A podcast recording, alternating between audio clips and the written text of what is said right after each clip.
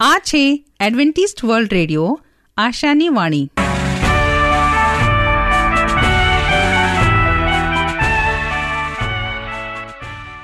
અમારા આજના પ્રસારણમાં તમારો હાર્દિક સ્વાગત છે.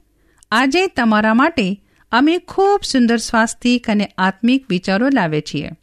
પણ તે પહેલાં સાંભળો, દેવની સ્તુતિમાં આ સુંદર ગીત.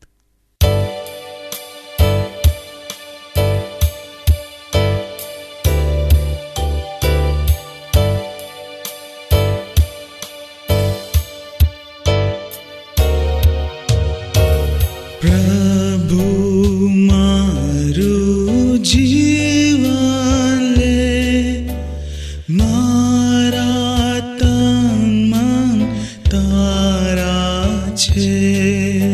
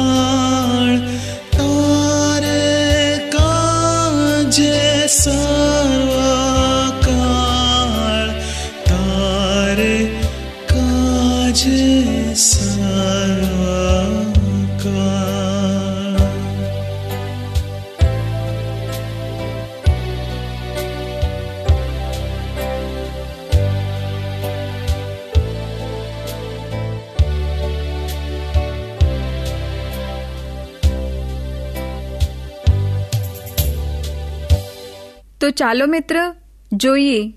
તો ચાલો મિત્ર, મિત્રો સાંભળીએ. પંચકર્મ એ બિલકુલ નૈસર્ગિક અને પ્રાકૃતિક ચિકિત્સા પદ્ધતિ છે. કુદરતી રીતે આપણા શરીરમાં જે દોષો કે મળો એકઠા થાય છે, તે કુદરતી રીતે જ બહાર નીકળતા રહે છે. ફેફસામાં કે અમાશયમાં કફ એકઠો થાય તો શરીર અને કોઈને કોઈ રીતે મોં વાટે બહાર કાઢે છે.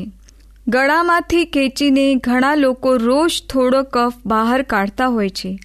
નાના બાળકને પણ ક્યારેક કફની ચીકણી ઉલટી થતી હોય છે.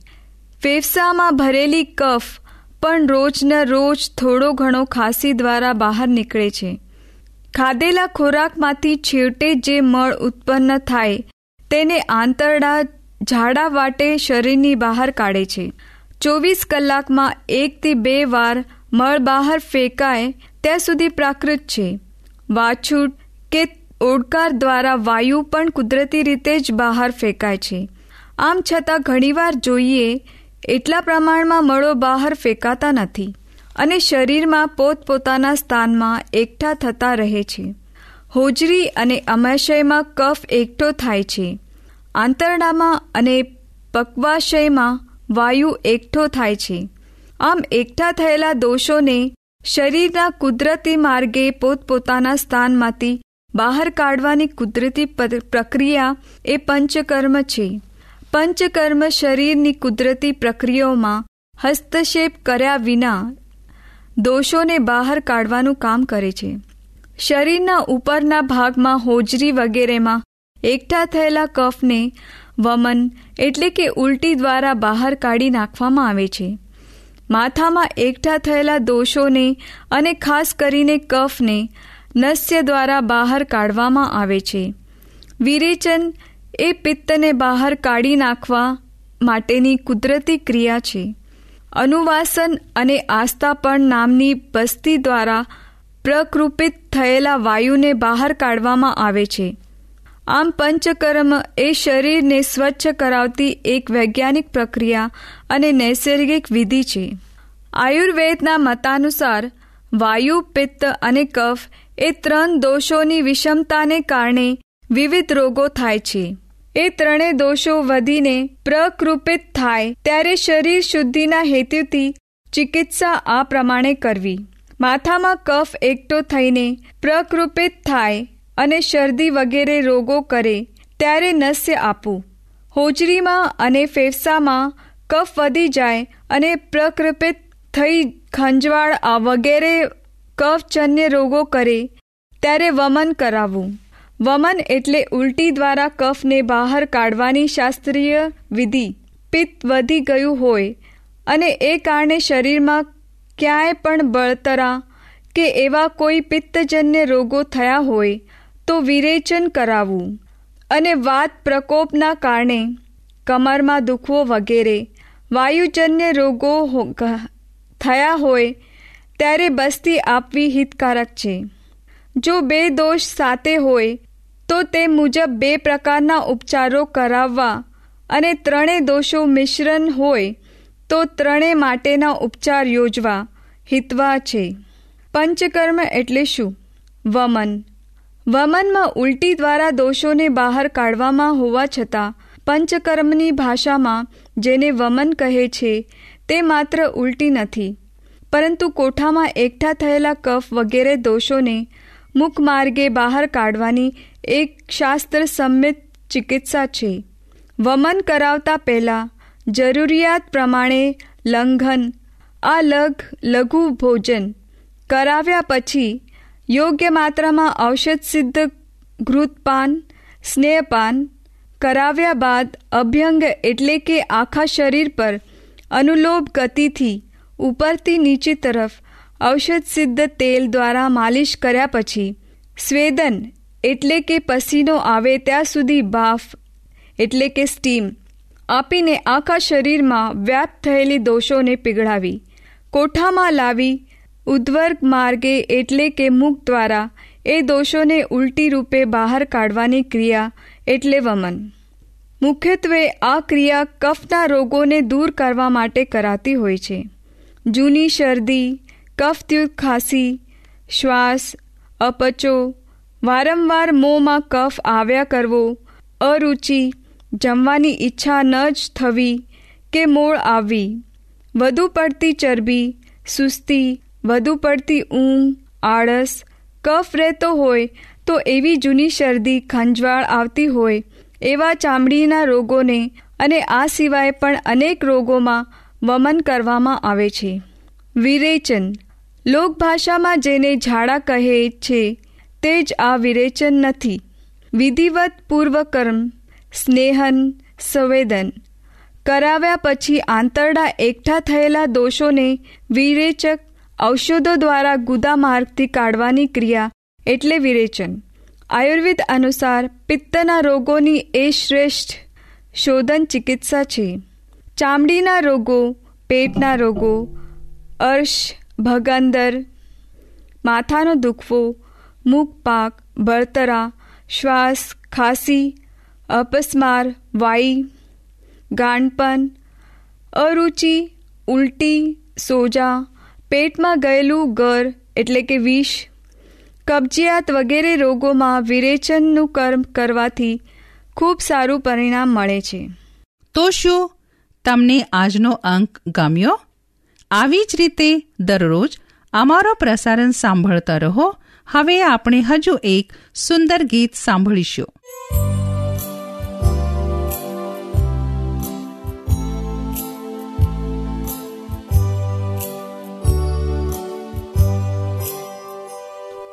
તારો છું ખ્રિસ્ત માનું તારી વાત કાકે તે કીધી છે પ્રી તો પણ હું ખરા વિશ્વાસાત ને તુજ પાસે રહેશની राक्मनेस्तां पासे हे प्रभु जाते मोज माहु राख मने तुज कोखनि पासे हे प्रभु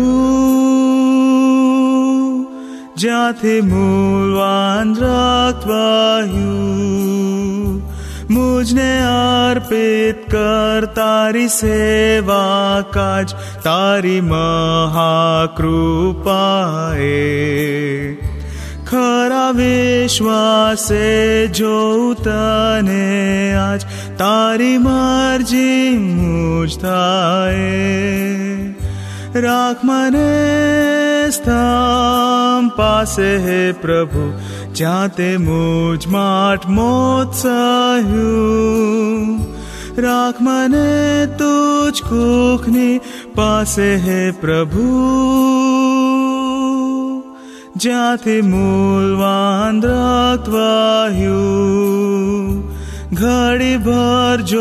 हूँ મળું તારી સાથ શાંતિ મુજ દિલને વળે.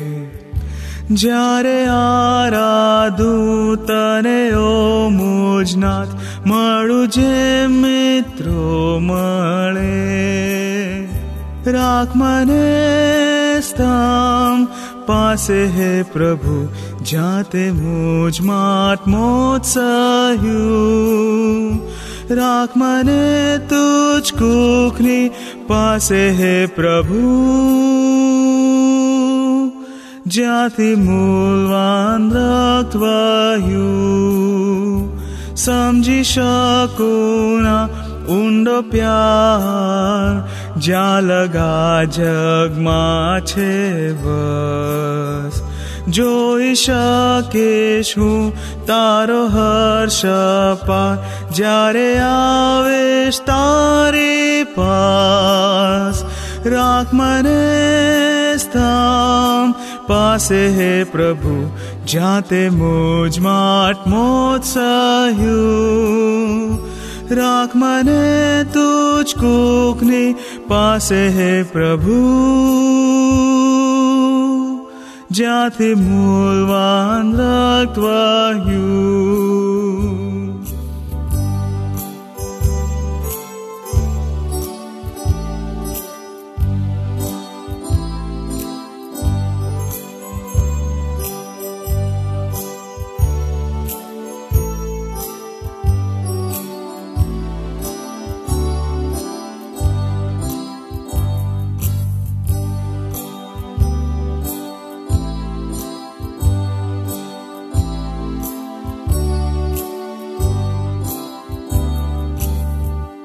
પ્રભુનું વચન તે સત્ય અને શાંતિનો માર્ગ છે. આવો, હવે આપણે પ્રભુના વચન ઉપર મનન કરીએ. Message number three ministry of kingdom of God દેવના રાજ્યની સુવાર્તા. હું રાજુ ગાવિત, આજે ફરી એકવાર દેવનું વચન ગુજરાતી ભાષામાં તમારા સુધી લાવનાર અને સાંભળનાર દરેક નાના મોટા બાળકો, વડીલો, હું સર્વના ઈસુ ખ્રિસ્તના પવિત્ર નામમાં આવકાર કરું છું. આજે આપણે શીખીએ કે દેવના રાજ્યની સુવાર્તા પ્રભુ ઈસુ ખ્રિસ્ત આ પૃથ્વી પર લઈને આવ્યા હતા. માર્ક તેનો પહેલો અધ્યાય ચૌદ અને પંદર પર આજે આપણે વચન શીખીએ. ઈસુ ગાલિલમાં આવ્યો ને દેવની સુવાર્તા પ્રગટ કરતા તેણે કહ્યું સમય પૂરો થયો છે ને દેવનું રાજ્ય પાસે આવ્યો છે. પસ્તાવો કરો ને સુવાર્તા પર વિશ્વાસ કરો. માર્ક તેનો પહેલો અધ્યાય, ચૌદ અને પંદર કલમમાં લખવામાં આવ્યો છે. મસીહાના આગમનની બાતમી સૌપ્રથમ યહુદ્યામાં આપવામાં આવી હતી.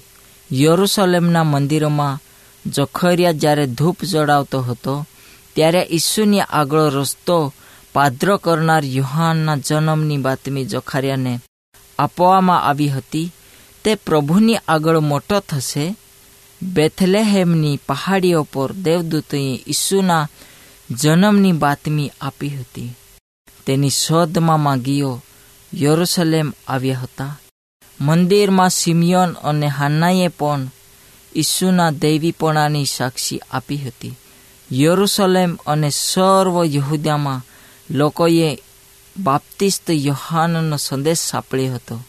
તેમજ સેનેદ્રહીન કાઉન્સિલથી પાઠવવામાં આવેલો પ્રતિનિધિ, મંડળ અને તેઓના સાથેના ટોળાવે યોહાનને આપેલી ઈસુ વિશેની સાક્ષી સાંભળી હતી.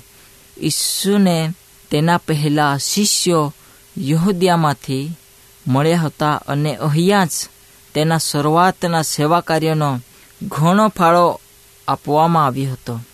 યરુસલેમનું મંદિર શુદ્ધ કરતી વખતે તેની ઝબકતી દિવ્યતા, તેના સાજાપણાના ચમત્કારો અને તેના હોટોમાંથી આવેલા દેવી સત્યના પાટો એ સર્વને અને બેદસદાના સાજાપણાના ચમત્કાર એ સર્વ તેનું દેવીપણું જાહેર કર્યું હતું ને તે પછી સાન્હેદ્રીનના કાઉન્સિલ સામે તેણે તે દેવનો પુત્ર છે, એ પણ બતાવ્યું હતું. ઇઝરાયલના અગાઉનાએ ઈસુનો સ્વીકાર કર્યો હોત, તો આખા જગતમાં સુવાર્તા લઈ જનાર સંદેશવાહક જેવો તેઓને ઈસુ માન આપત.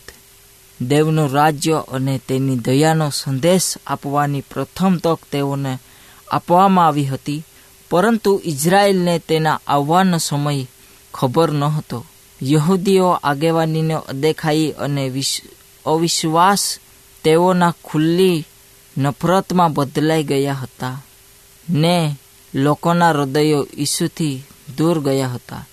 જેમ ઈસુ ગાલિલમાંથી શિક્ષણ આપતો ને સાજાપણો આપતો, પ્રવાસ કરતો, તેમ ગામડાઓમાંથી ને શહેરોમાંથી મોટી સંખ્યામાં લોકોના ટોળા તેની પાછળ વળતા હતા ઘણા યહૂદિયામાંથી ને આજુબાજુના પ્રાંતમાંથી પણ આવ્યા.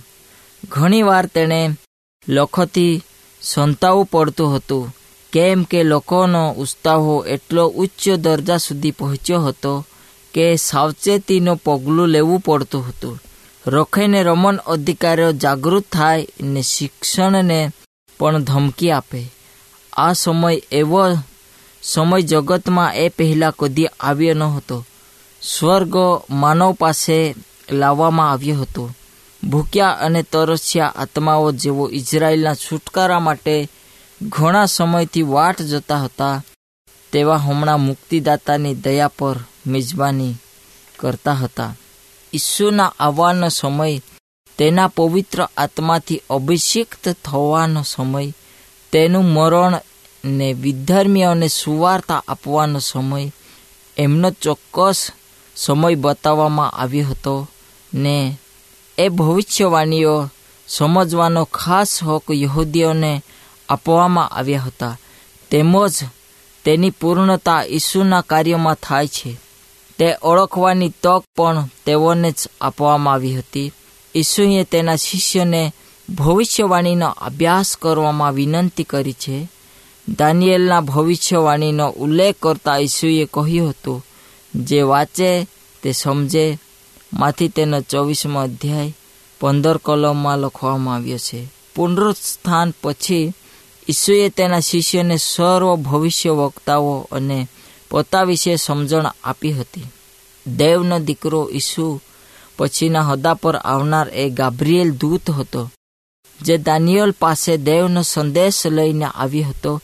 એ ગાબ્રિયેલ તેનો દૂત, જેને તેણે તેના પ્રિય યોહાન સામે ભવિષ્ય ખુલ્લું કરવા માટે મોકલ્યો હતો ને જેવો આ ભવિષ્યવાણીના વચનો જે વાંચે, સાંભળે ને સમજે ને તે પ્રમાણે ચાલે, તેને આશીર્વાદિત છે.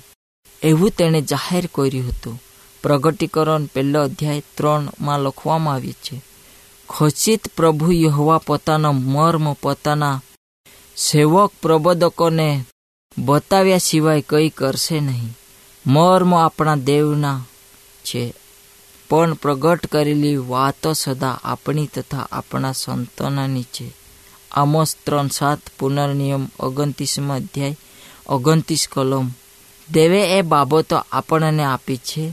તેનો પૂજ્ય અને પ્રાર્થનાપૂર્વક અભ્યાસ કરીને દેવ આશીષ આપે છે. ઈસુના પહેલા આગમનના સંદેશ જેમ તેના કૃપાના રાજ્યની ઘોષણા કરી, તેમ તેના બીજા આગમનનો સંદેશ તેના વૈભવી રાજ્યની ઘોષણા કરે છે. ને બીજો સંદેશ પણ પહેલા સંદેશના જેમ ભવિષ્યવાણી પરના પાયા પર આધારિત છે. દૂતે દાનિયલ સાથે છેલ્લા સમય વિશે જે શબ્દ બોલ્યા છે, તે શબ્દ છેલ્લા સમયમાં જ સમજવાના હતા. તે સમયે ઘણાઓ અહીં તહીં દળશે ને જ્ઞાનની વૃદ્ધિ થશે. દૃષ્ટ પાપ કર્યા કરશે અને કોઈ પણ દૃષ્ટ સમજશે નહીં. પણ જ્ઞાની તેનો અર્થ સમજશે. દાનિયેલ બારમો અધ્યાય ચાર ને દસમાં લખવામાં આવ્યું છે.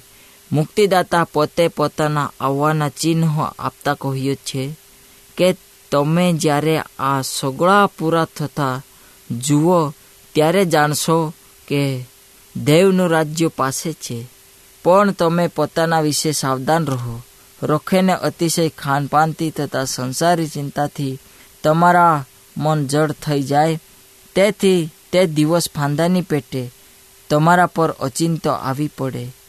પણ હર વખત જાગતા રહો અને વિનંતી કરો, આ બધું જે થવાનું છે, તેમાંથી બચી જવાને તથા માણસના દીકરાની આગળ ઊભા રહેવાને તમે પ્રબળ થાવો આ પવિત્ર વચનમાં અગાઉથી કહેવામાં આવેલા સમયમાં આપણે પહોંચી ગયા છીએ. અંત સમય પાસે આવ્યો છે. પ્રબોધકોના સંદર્શનો આપણા સામે ખુલ્લા કરવામાં આવ્યા છે ને તેમાંથી ગંભીર ચેતવણીઓ નિર્દેશ કરીને આપણને એવું કહે છે, પ્રભુનો વૈભવમાં આવવું એ પાસે છે. પણ ભાઈઓ, તમે અંધારામાં નથી. તે દિવસ ચરીની માફક આપણા પર આવી પડે. તમે સગળા, અજવાળાના દીકરા તથા દહાડાના દીકરા છો. આપણે રાતના તથા અંધકારના નથી ને આપણા પ્રભુના આવવાના દહાડાની આપણને ખબર નથી. તેથી આપણે બીજાઓની પેટે ઊંઘીએ નહીં, પણ જાગીએ. એમ બાઇબલ આપણને કહે છે. તે તેઓની આંખોમાંને દરેક આંસુ લૂછી નાખશે. મરણ ફરીથી થનાર નથી, તેમજ શોક કે રુદન થનાર નથી. પ્રથમની વાત જ જતી રહેલી છે. આ છે દેવનું રાજ્યનો એક સુવાર્તા તથા દેવનું વચન. તો આજના વચન થકી પ્રભુ આપ સર્વને આશીર્વાદ આપે અને આપ સર્વને એ પ્રમાણે તૈયારી કરવા માટે મદદ કરે. પ્રાર્થના કરીએ. પવિત્ર પવિત્ર મહાન, સર્વશક્તિમાન, પવિત્ર પ્રભુ, સામર્થ્યવાન અમારા દેવ પિતા અમે તમારી પાસે આવીએ છીએ. આ જગતમાં જીવન જીવતા પ્રભુ મનુષ્યને તમે પસંદ કર્યા અને તે ભયંકર કૃત્યમાં ફસાયેલો હતો તેમાંથી પણ તમે કાઢ્યા. અને પ્રભુ, તમારા પવિત્ર વચન, તમારા રાજ્યના વિશે જે સુવાર્તા તમે લોકો સુધી પહોંચાડી છે પ્રભુ, તે આજે અમારા સુધી તમે પહોંચાડી છે. પ્રભુ, અમે તમારા વચન પ્રમાણે ચાલીએ. અમે હંમેશા પ્રભુ દુઃખમાં, સંકટમાં, પરીક્ષણમાં, બીમારીમાં, અમે તમને અમારા હૃદયમાં સ્થાન આપીએ. અને તે પ્રમાણે ચાલીએ એટલા માટે મદદ કરો. પ્રાર્થના છે, પ્રભુ, તમારા પવિત્ર નામમાં માગીએ છીએ. આમેન.